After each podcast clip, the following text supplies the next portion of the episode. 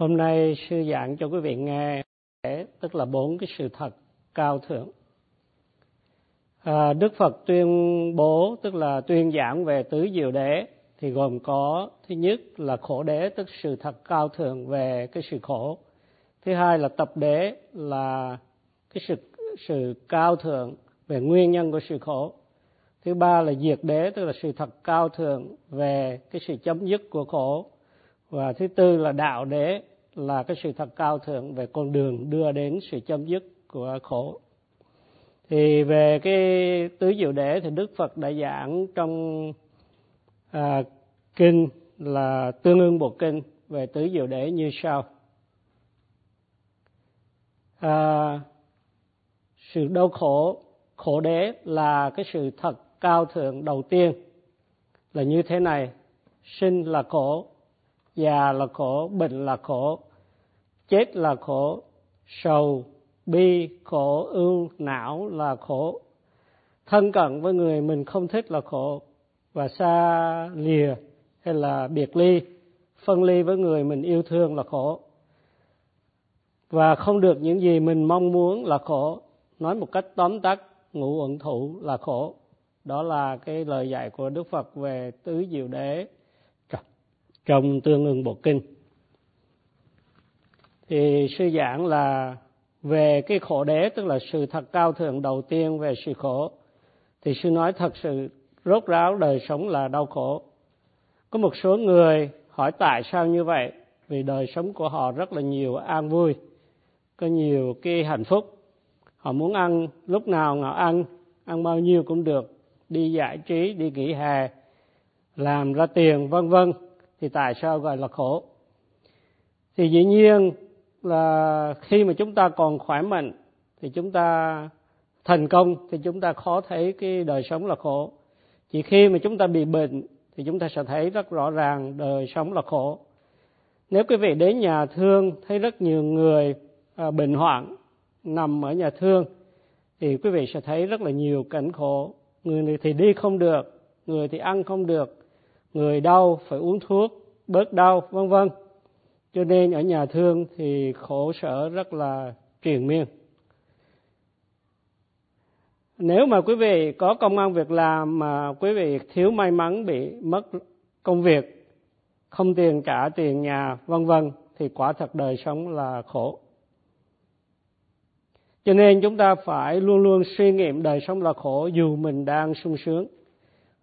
À, và chúng ta sẽ suy nghiệm rằng dù có sung sướng đi thế nào đi nữa, thì chúng ta sẽ không tránh khỏi tuổi già, bệnh và chết. Thì con người sinh ra thì sẽ bị già, sẽ bị bệnh và chết. Đó là cái sự thật, một cái sự kiện hiển nhiên của cái cuộc đời. Con người sinh ra già, bệnh, chết, rồi tái sinh, rồi già, bệnh, chết, rồi tái sinh, vân vân và cứ trôi lăn mãi như vậy nên gọi là vòng luân hồi. Vì chúng ta trôi lăn mãi trong vòng luân hồi, bởi vì chúng ta có ái dục, thì đó là cái nguyên nhân của khổ và sự thật cao thượng thứ hai, đó là tập đế, tức là cái sự thật cao thượng về nguyên nhân của khổ. Thì nguyên nhân đây là ái dục. Ái dục có nghĩa là chúng ta thích cái những cái đối tượng ưa thích. Và vì thích như vậy cho nên chúng ta cứ tái sinh mãi trong cái vòng luân hồi. Và khi tái sinh thì chúng ta bị già bị bệnh bị chết. Sau khi mà đức phật đưa chỉ cho chúng ta thấy cái nguyên nhân của sự khổ là ái dục thì đức phật cũng chỉ cho thấy cái cái sự chấm dứt khổ. Đó là cái sự thật cao thượng thứ ba về uh, của tứ diệu đế, tức là diệt đế. Thì sự chấm dứt khổ, tức là chấm dứt cái ái dục là nguyên nhân của khổ. Có nghĩa là chúng ta ở cái trạng thái niết bàn, có nghĩa là chứng ngộ niết bàn. Và rồi đức phật giảng đến cái sự thật cao thượng thứ tư, là con đường đưa đến sự chấm dứt khổ. Tức là con đường đưa chúng ta đến chứng ngộ niết bàn, thì đó là bát chánh đạo như vậy, tóm tắt đức phật chỉ rõ về tứ diệu đế là đây là khổ đế, đây là tập đế, đây là diệt đế, đây là đạo đế. Có nghĩa đây là sự thật về khổ. Đây là sự thật về nguyên nhân của sự khổ, đây là sự thật về cái sự diệt khổ, và đây là sự thật cao thượng về con đường đưa đến sự diệt khổ. Và bát chánh đạo gồm có tám chi gồm có là thứ nhất là chánh ngữ, thứ hai là chánh nghiệp và thứ ba là chánh mạng. Thì chánh ngữ, chánh nghiệp, chánh mạng thuộc nhóm giới. Thứ kế đến là chánh tinh tấn, chánh niệm và chánh định, nó thuộc nhóm định. Và chánh kiến, chánh tư duy thuộc về nhóm huệ. Thì tứ diệu đế gồm có khổ đế, tập đế, diệt đế và đạo đế thì bát chánh đạo chính là đạo đế, tức là con đường cao thượng đưa tới sự chấm dứt khổ. Nếu quý vị biết cuộc đời là khổ, thì quý vị sẽ cố gắng tìm cách mà chấm dứt cái sự khổ này. Cho nên quý vị sẽ nỗ lực. Và ở đây có nghĩa là quý vị hành thiền, tức là quý vị đi trên con đường bát chánh đạo. Có một số quý vị có gia đình, có tiền có ờ, công việc thành công nghĩ mình không phải là khổ. Nhưng mà một khi mình không có những cái thứ này như mất việc không tiền trả tiền nhà vân vân thì quả cuộc đời là khổ. À, nếu mà quý vị không tin tưởng rằng cuộc đời này khổ thì cho dù quý vị đến đây thực tập đi nữa thì quý vị cũng không cố gắng hết mình. Cho nên quý vị phải nghĩ phải suy nghiệm rằng cuộc đời quả thật là khổ thì mới cái nỗ lực mới hạ quyết tâm để mà hành thiền một cách tinh tấn. Và thiền minh sát nó có nhiều ích lợi cho nên quý vị nên nỗ lực thực tập. Nếu mà quý vị không có suy nghiệm về cái sự khổ không có nỗ lực thì khi quý vị đến đây tham dự cái khóa thiền một vài ngày đầu cái quý vị không có hành thiền tinh tấn lơ đảng uh, chểnh mãn thì cái sự hành thiền của quý vị sẽ không có kết quả vì thiếu cái sự nỗ lực tinh tấn. Và vì thiếu cái sự nỗ lực tinh tấn ghi nhận như vậy, quý vị không có thấy được cái cái bản chất khổ đau của các hiện tượng danh sắc cho nên quý vị sẽ không đạt được tiến bộ trong cái sự thực tập của mình. Nếu mà quý vị có cái cơ hội thấy người ta chịu khổ cực à, bị đau khổ như chẳng hạn ở nhà thương như vừa nói, thì quý vị sẽ nỗ lực rất là nhiều gia tăng cái sự tinh tấn của mình.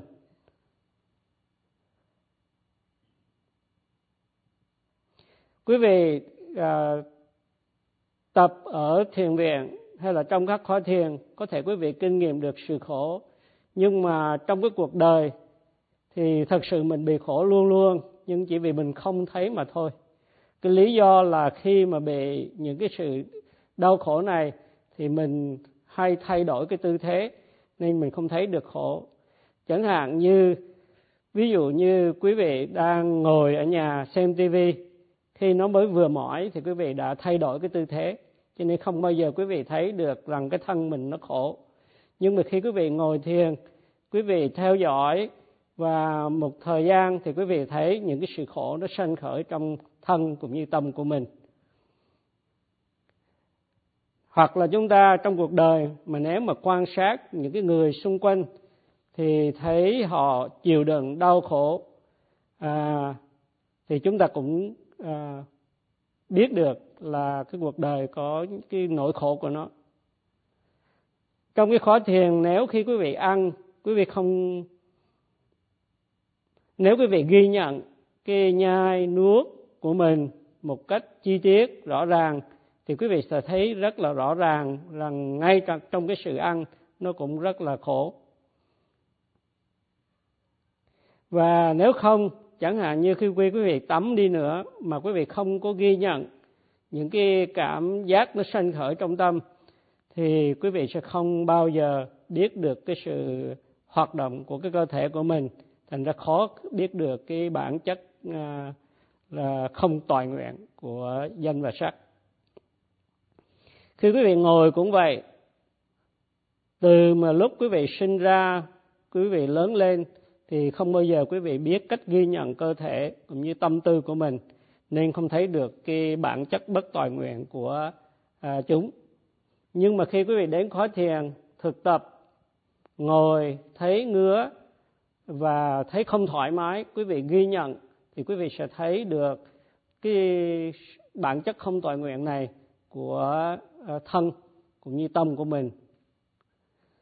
Sở dĩ ngoài đời mình không có thấy rõ là vì mới bắt đầu cái sự bất toàn nguyện mới bắt đầu manh nha thì mình đã uh, thay đổi. Cho nên cái sự thay đổi nó thường xuyên nó không giúp cho mình thấy được cái bản chất bất tội nguyện của các hiện tượng danh sắc.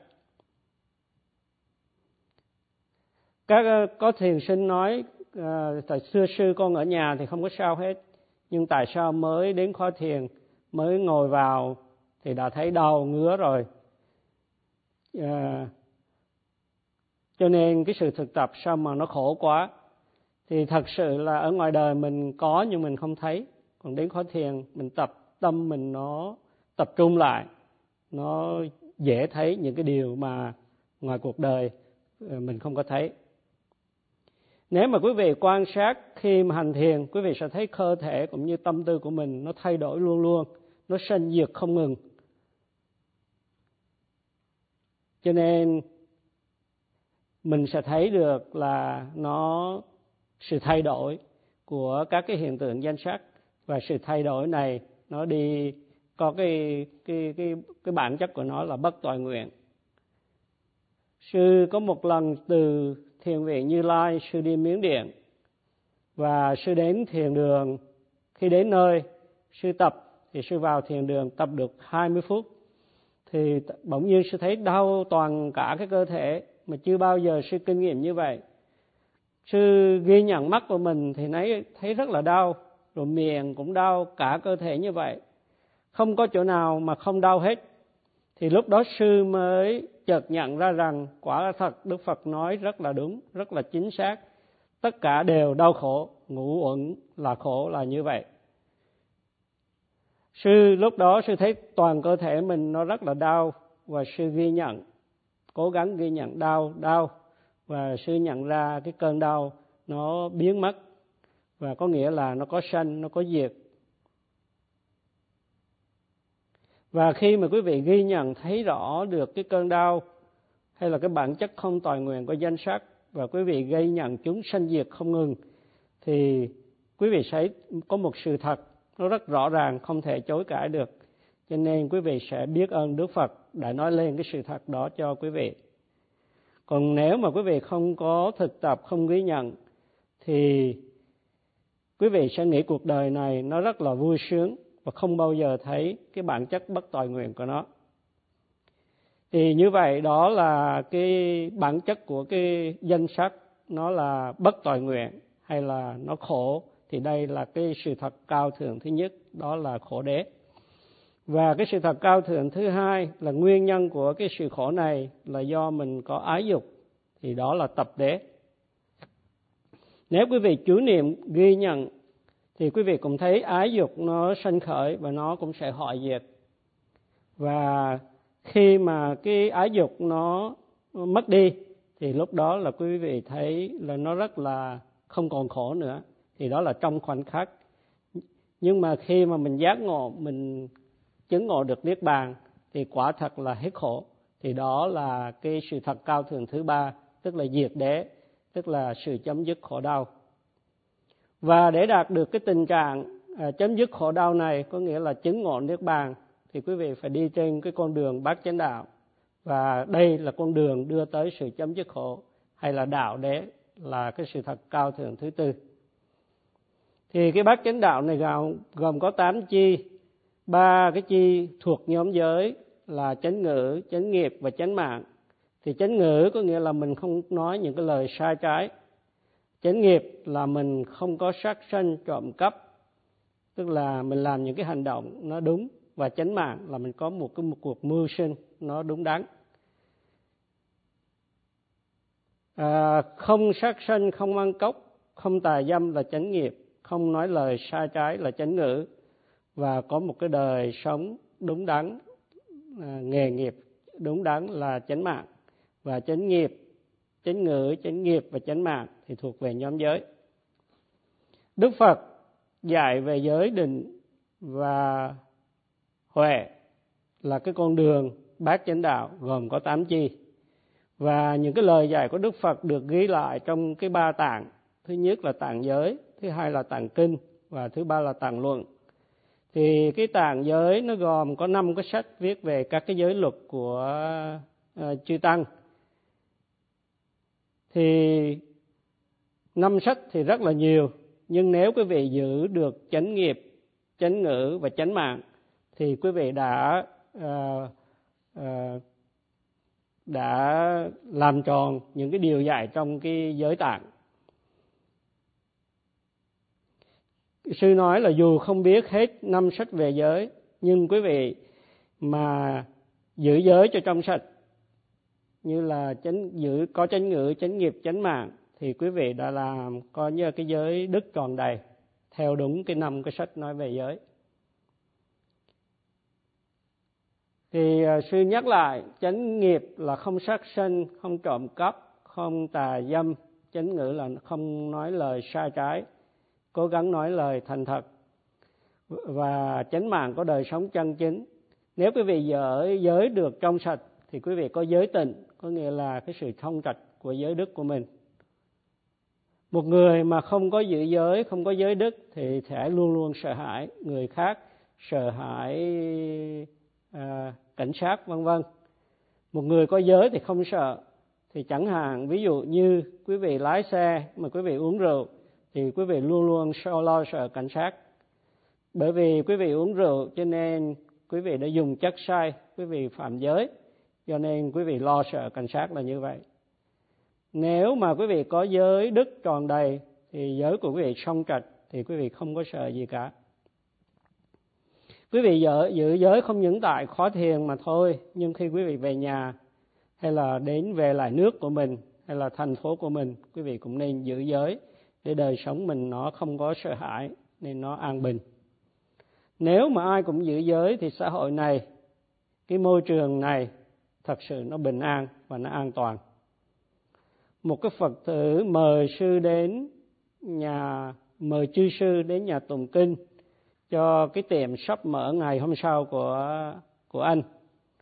Thì các sư gồm có sư Usinalanda à, sư ngài Bilin và đến tụng kinh bảo vệ. Nhưng mà tối cái hôm đó thì ăn trộm vào lấy hết đồ của anh ta thì quý vị thấy không? Dù có tụng kinh nhưng không bảo vệ được vì cái môi trường nó không an toàn vì có những người mà không có giữ giới. Cho nên nếu mà mình giữ giới được thì mình sẽ giúp cho xã hội cũng như cái môi trường sinh sống của mình nó rất là an toàn. Chánh tinh tấn chánh niệm và chánh định thì thuộc về nhóm định. Quý vị đang tập cái sự à, cái đề mục chính là sự phòng xẹp của bụng nếu quý vị mà không có nỗ lực, thì quý vị sẽ không ghi nhận được cái sự phòng xẹp của cái đề mục mà mình đang theo dõi. Thì cái sự nỗ lực đó, tức là cái sự tinh tấn. Khi mà cái tâm đang theo dõi cái đề mục phòng xẹp, tâm mình nó suy nghĩ, nó phóng đi nơi khác, mình nhớ ghi nhận cái sự phóng tâm của mình, tức là mình có nỗ lực ghi nhận, thì đó là chánh tinh tấn. Và nếu quý vị có chánh tinh tấn thì ghi nhận, thì mình sẽ có được chánh niệm. Và khi mà tâm mình phóng đi hay là mình theo dõi cái đề mục chính có chánh niệm mình ghi nhận thì tâm nó sẽ an trụ trên cái đề mục. Thì đó là à, cái sự định tâm hay là chánh định. Cho nên tâm phóng mình ghi nhận thì tâm nó sẽ trở về ở lại trên đề mục. Và cuối cùng thì mình sẽ theo dõi cái đề mục phòng xẹp của mình một cách rõ ràng mà ít bị phóng tâm. Mình có chánh niệm và tâm mang trụ cho nên mình có chánh định. Như vậy tính tinh tấn, chánh niệm và chánh định nó thuộc về cái nhóm định của bác chánh đạo. Khi mà mình có được cái nhóm định này, thì tâm mình yên tĩnh và an bình. Nó không giống như cái tâm ở cái đời thường của mình, luôn luôn bận rộn, lo lắng, nó sao động, chịu đựng và đau khổ gặp những cái đối tượng mình thích à, những cái đối tượng mình thích mà mình không có được thì mình khổ và những cái đối tượng mà mình không thích mình phải gặp thì mình cũng khổ luôn. Trong cái đời sống gia đình vợ chồng sống với nhau không phải lúc nào cũng êm ấm những cái lúc cãi cọ không đồng ý thì hai người chịu đừng đau khổ với nhau. Quý vị có ở nhà dù cái nhà đó có giá trị bạc triệu đi nữa thì cũng không thoát khỏi những cái điều mà bất đòi nguyện của gia đình, vì cái tâm mình nó luôn luôn nó không có an bình. Khi quý vị tập thiền, tâm quý vị tập trung, nó không phóng đi tâm ở trên đề mục. Với cái tâm định tĩnh như vậy thì quý vị sẽ thấy rõ thân tâm của mình như nhìn vào cái kính hiển vi thấy rõ chừng chi tiết nhỏ nhặt. Và đến cái lúc đó thì tâm nó rất là an bình vì không có suy nghĩ, vì tâm trong sạch. Thì đây là cái lợi ích mà của cái tâm mà nó an định. Thì trong suốt cuộc đời của mình, trước khi mình thiền tập thì mình luôn lăn xăng, tâm nó bay nhảy, cho nên nó khó mà nó an bình như vậy. Cho nên khi mà cái lần đầu quý vị tham dự khóa thiền thì rất là khó khăn. Bởi vì mình không có quen như vậy. Do đó mà cái điều mình cần biết và cần làm là phải nỗ lực thêm ra để mà thực tập. Thì uh, mình sẽ từ từ mình sẽ uh, làm cho cái tâm mình nó nó bớt lăng xăng. Quý vị thấy trong cái khóa thiền từ lúc quý vị thức dậy quý vị phải à, quý vị được chỉ dạy là ghi nhận cái ngay và theo dõi những cái động tác à, trong ngày của mình. Nếu mà quý vị không có chánh niệm khi ăn, sẽ không theo dõi được cái sự việc nhai nuốt thức ăn của mình. Khi mà quý vị ăn chưa xong đồ trong miệng, thì cái tay đã quờ quạng lấy đồ rồi, không có để yên, bởi vì đức phật nói cái tâm mình như cái con khỉ, nó cử động, nó nhảy lung tung mình chưa nuốt xong một miếng thì đã, tay kia đã bằng rọn lấy đồ ăn rồi. Cho nên quý vị cố gắng ghi nhận thì cái tâm mình nó sẽ ở trong đề mục. Khi quý vị ngồi xuống cũng vậy, nếu mà không ghi nhận hay là nếu cởi dài không ghi nhận thì khi mà quý vị trình pháp, sư hỏi quý vị quý vị sẽ không trả lời được. Cho nên quý vị cố gắng ghi nhận tất cả những cái chuyển động và cái sự ghi nhận của mình nó phải chính xác và đồng thời, có nghĩa nó là nó phải song hành với cái chuyển động đang xảy ra. Tức là tâm ghi nhận của mình nó song hành với cái chuyển động nó đang xảy ra. Khi quý vị nghe đồng hồ buổi sáng thức dậy, quý vị mở mắt, quý vị có ghi nhận không? Khi quý vị di chuyển tay chân, quý vị có ghi nhận không? Nếu mà quý vị không có ghi nhận thì quý vị có vô minh bởi vì tâm quý vị lúc đó không có à, à, ghi nhận được cái đề mục có nghĩa là bị phóng tâm. Cho nên muốn cái tâm mình ở trên đề mục thì quý vị phải biết ghi nhận. Chẳng hạn như khi quý vị giận quý vị ghi nhận là giận giận thì quý vị sẽ không bị cái cơn giận nó thao túng mình. Nó có đến rồi nó có đi. Thì đức phật dạy bản chất của tâm chạy lăng xăng như khỉ. Do đó, chỉ ngoài trừ khi mình có sự định tâm, nhờ cái kết quả ghi nhận, nhờ sự chánh niệm của mình, thì tâm mình luôn luôn phóng đi. Quý vị ghi nhận sự phòng xẹp của bụng, đừng tìm gì khác hết. Nếu không, quý vị sẽ mệt. Tức là mình ghi nhận đề mục một cách tự nhiên, những gì đến sân khởi nổi bật lên, thì mình ghi nhận chứ đừng có tìm tòi những cái điều mà mình phải muốn ghi nhận. Thì như vậy rất là mệt. Và khi mệt thì mình khỏi, không có tinh tấn và không có sự định tâm được. Nếu quý vị phóng tâm, quý vị nhớ ghi nhận và ghi nhận một cách cẩn thận, thì quý vị sẽ có được chánh niệm và có sự định tâm trên đề mục. Nếu quý vị mà có phóng tâm nhưng không nhớ ghi nhận, rồi thấy hành thiền không có tiến bộ, rồi bất mãn, không thích rồi bỏ cái sự hành thiền của mình, thì như vậy rất là tiếc. Khi quý vị ngồi thiền bị đau, chớ vội đổi cái tư thế của mình, mà cố gắng ghi nhận cái cơn đau. Cũng như nếu ngứa thì đừng có gãi liền ghi nhận cái sự ngứa. Những cái vị nào mà tập trong rừng nghe tiếng động sợ hãi vì nghĩ là rắn, còn ở đây quý vị, ở trong thiền viện nó rất là an toàn, thành ra không có gì phải sợ hãi. Nên tập trung cái nỗ lực của mình để mà ghi nhận cái đề mục hành thiền. Nếu mà quý vị tập trong vòng vài ngày với cái sự ghi nhận nó uh, thiết khao thì chắc chắn quý vị sẽ có chánh niệm và có tâm định. Mà nếu ngược lại thì dù quý vị tập có bao nhiêu ngày đi nữa nó cũng chẳng có cái kết quả gì cả và quý vị sẽ không thấy được cái sự ích lợi của việc hành thiền nói tóm lại là cái đề mục chính của quý vị là đề mục phòng xẹp của bụng. Tập trung cái cái đề mục này và ghi nhận một cách rõ ràng và chính xác, song hành với sự chuyển động của đề mục.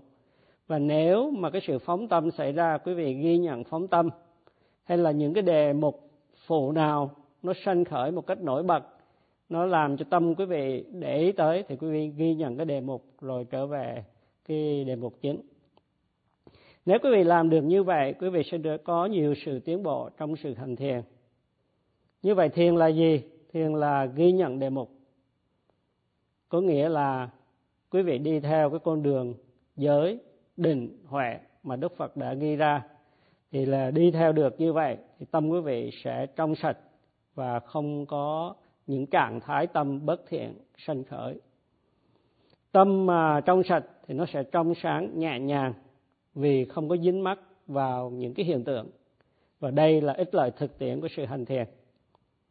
Quý vị mà không hành thiền kỹ lưỡng thì suy nghĩ phóng tâm nó sẽ sinh khởi thường xuyên và khiến quý vị mệt mỏi, lại muốn nghỉ ngơi.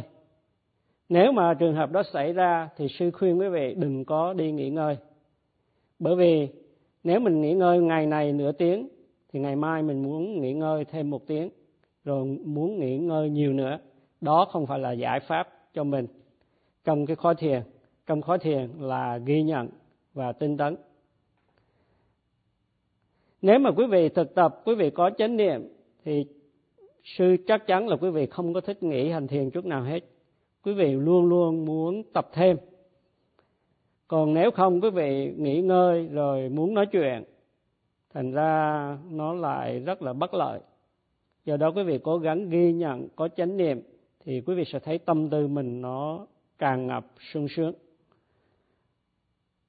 Quý vị đến đây tập đừng có dễ vui, mà cố gắng tinh tấn. Và khi tinh tấn thì sẽ có chánh niệm, và khi có chánh niệm sẽ có chánh định. Thì đó là ba cái chi thuộc nhóm định trong bát chánh đạo. Và ba cái chi này thì được dạy trong cái tạng kinh. Thì trong tạng kinh thì có những cái năm bộ kinh như là trường bộ kinh trung bộ kinh tiểu bộ kinh tăng chi bộ kinh tương ương bộ kinh. Và ngoài ra còn có kinh pháp cú. Thì những cái lời dạy của các bộ kinh này không ngoài là dạy cái về cái nhóm định tức là chánh tinh tấn chánh niệm và chánh định. Như vậy tạng kinh là những cái lời dạy của đức phật để chỉ cái phương cách quý vị thực tập để cho có à, cái sự định tâm. Quý vị ghi nhận đề mục quý vị có chánh niệm chánh định.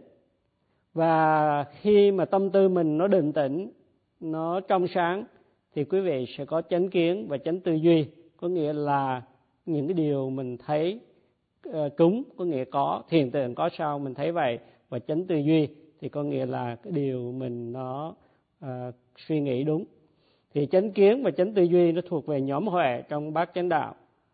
Khi chưa thực tập thì có thể quý vị có một cái ý niệm về tôi lầm tưởng rằng có tôi có ta có người tức là có cá nhân. Nhưng mà khi quý vị thực tập quý vị mà có được tuệ giác quý vị sẽ thấy không có gì ngoài hai cái hiện tượng danh sắc nó đi à, song hành với nhau trong mỗi khoảnh khắc rồi quý vị kinh nghiệm được sự cứng mềm nặng nhẹ nóng lạnh. Thì đây là những cái cái đại trong tứ đại có nghĩa là bốn yếu tố cơ bản của sắc pháp. Thì quý vị sẽ thấy rằng à, chỉ có thân và tâm hay danh và sắc không có người không có ta không có cá nhân nào hết. Thì nếu quý vị mà đạt được cái mức này có nghĩa là quý vị đạt được cái tuệ phân biệt danh sắc. Đây là cái tuệ đầu tiên trong những cái tầng tuệ, trong thiền minh sát. Và rồi quý vị sẽ thấy rằng cứ mỗi giây phút mình ghi nhận thì có cái hiện tượng mình ghi nhận và có cái tâm ghi nhận thì có cái này mới có cái kia. Thì quý vị sẽ thấy được cái tương quan nhân quả giữa các cái hiện tượng. Thì đó là cái tuệ nhân quả. Thì sư nói, sư sẽ giảng chi tiết về những cái tuệ này sau. Sư chỉ nói một cách tổng quát như vậy. Rồi quý vị thực tập thêm quý vị sẽ thấy cái bản chất bất tội nguyện của các cái hiện tượng danh sắc. Và nguyên nhân đó là khổ. Và nguyên nhân của cái sự khổ này chính là vì mình có ái dục. Và muốn mà hết ái dục thì à, muốn không khổ thì mình phải hết ái dục hay là phải tận diệt những cái ái dục. Thì mình sẽ thấy cũng cái tương quan là khổ là vì ái dục mà muốn hết khổ thì diệt ái dục thì đó là cái tương quan nhân quả. Và cái kết quả của sự hành thiền mình mình sẽ thấy một cách à, trực tiếp, rõ ràng như vậy. Và sư cũng nói là cái này, tuệ này nó cũng rất nhiều chi tiết. Sư chỉ đề cập một cách sơ sài mà thôi. Và khi mà quý vị tiếp tục ghi nhận các cái hiện tượng danh sách như vậy, thì quý vị thấy rằng chúng có sanh là có diệt, có nghĩa là sanh diệt thì quý vị thấy lời dạy của Đức Phật quả thật là đúng, các hiện tượng rất là vô thường. Và khi quý vị thấy rõ này, thì quý vị có cái tuệ gọi là tuệ thấu đạt hay là tuệ suy xét, thì là các hiện tượng nó vô thường. Thì quý vị có chánh kiến, tức là hiểu đúng cái bản chất à, đích thực của các hiện tượng nó sanh khởi. Thì như vậy, khi mà quý vị tập tiến bộ, quý vị sẽ phát triển được tuệ giác và đây là trí tuệ trong của cái sự thực tập. Đến quý vị tiếp tục hành thiền sau cái tuệ thấu đạt hay là tuệ suy xét thấy vô thường khổ và vô ngã thì quý vị đến một lúc sẽ thấy các hiện tượng nó sanh lên thì nó diệt đi. Và đây gọi là tuệ sanh diệt. Và nếu đạt được cái tình cái mức độ này thì tâm tư quý vị sẽ tràn ngập vui sướng. Có thể có à, năm một trong những cái năm cái loại phỉ lạc sân khởi trong tâm của mình. Và đó là tuệ thứ tư. Nếu quý vị tập thêm và có tiến bộ, quý vị sẽ đạt được cái tuệ diệt. Tức là chỉ thấy cái sự hòa diệt của các hiện tượng mà thôi, vì những cái hiện tượng nó xảy ra rất là nhanh. Rồi quý vị thấy cái bản chất của danh sắc nó đáng kinh sợ. Cho nên quý vị à, đạt được cái tuệ kinh sợ tức là kinh sợ ở đây có nghĩa là thấy bản chất của các hiện tượng danh sắc nó đáng kinh sợ vì nó vô thường. Rồi sau đó tự nhiên quý vị thấy đâm chán về các cái hiện tượng danh sắc cho nên quý vị có cái tuệ chán nản. Và lúc đó tâm định tốt nhưng mà thấy chán ngán những cái hiện tượng à, danh sắc này. Cho nên quý vị nỗ lực tập thêm để để vượt qua khỏi cái, các cái hiện tượng đó. Cho nên quý vị đạt tới cái tuệ, gọi là tuệ muốn giải thoát, tức là mình tập để mà thoát khỏi cái, các cái hiện tượng danh sắc này. Và quý vị sẽ có những cái tuệ khác. Rồi quý vị đạt được một cái tuệ gọi là tuệ xã hành. Thì đây là một cái tuệ có thể coi như là cao nhất trước khi mà bước sang những cái cái tuệ vào cái thánh đạo thì nếu mà quý vị đạt được cái tuệ xã hành thì tâm tư quý vị rất là trong sáng rõ ràng. Và cái tâm mình rất là quân bình. Đây là tuệ cao nhất trong những cái tuệ trước khi mà mình bước sang những cái cái giai đoạn thứ hai để đạt những cái uh, cái bậc thánh. Thì kế đến là cái tuệ thuần thứ nhưng mà ở tuệ Sa hành thì thân tâm của quý vị rất là quân bình không vui không buồn như trước đây. Khó mà giải thích được cái tuệ này lắm cho nên quý vị hãy cố gắng hành thiền. Khi mà quý vị đạt được cái tuệ này thì quý vị sẽ hiểu sư muốn nói cái gì. À, khi mà đạt cái tuệ Sa hành thì tâm sẽ an trụ trên đề mục mà nó rất là uh, điều hòa quân bình thì những cái à, ngũ căn là tín tấn niệm định và huệ thì nó sẽ nó quân bình và sau đó quý vị đạt được cái tuệ thuần thứ. Rồi sau cái tuệ thuần thứ là cái tuệ chuyển tấn tức là nó đưa mình từ cái phàm sang thánh có nghĩa là mình chứng ngộ niết bàn. Và lúc đó trong tâm mình có một cái cái tâm nó sanh khởi đó gọi là đạo tâm lấy cái đối tượng là niết bàn. Sư sẽ không giảng chi tiết ở đây. Nhưng mà cái sự giác ngộ là, có nghĩa là cái sự ngừng nghỉ của, ngừng nghỉ của danh sắc, lúc đó sẽ không còn dính mắc. Thì đây, khi mà sự ngừng nghỉ của danh sắc đó, thì tức là chấm dứt khổ đó, thì nó là diệt đế. Và diệt đế tức là cái sự thật cao thượng. Thứ ba về sự chấm dứt khổ. Và sau đó, sau cái đạo tâm là quả tâm thì mình sẽ à, à, hưởng được cái sự à, cái vị giải thoát.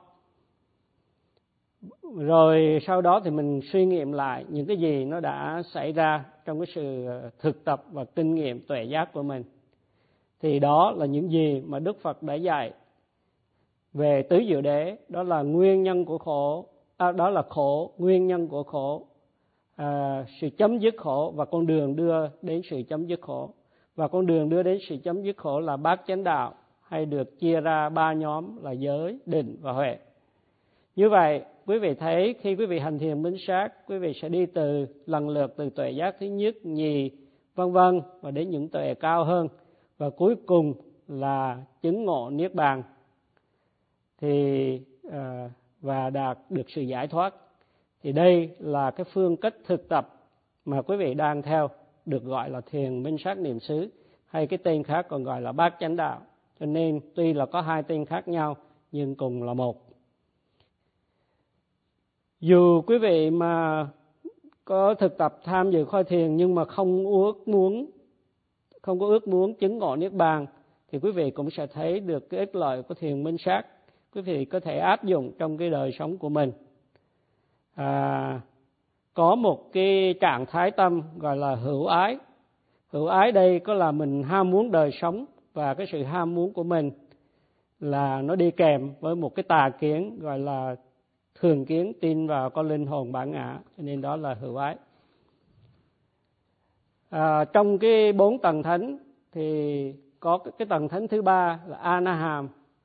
Nếu quý vị mà đặt cái tầng thánh thứ ba này thì quý vị vẫn còn tái sinh chỉ khi nào quý vị đặt cái tầng thánh thứ tư a la hán thì mới hết luân hồi, mới giải thoát.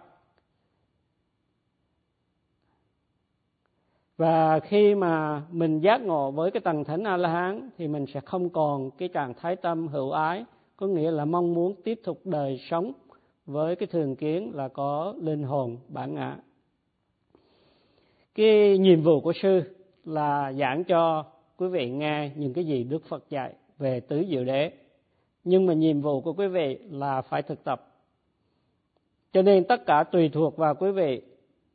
Nếu quý vị muốn an hưởng đời sống như bình thường, quý vị hưởng bấy lâu nay, thì quý vị không cần tinh tấn thực tập.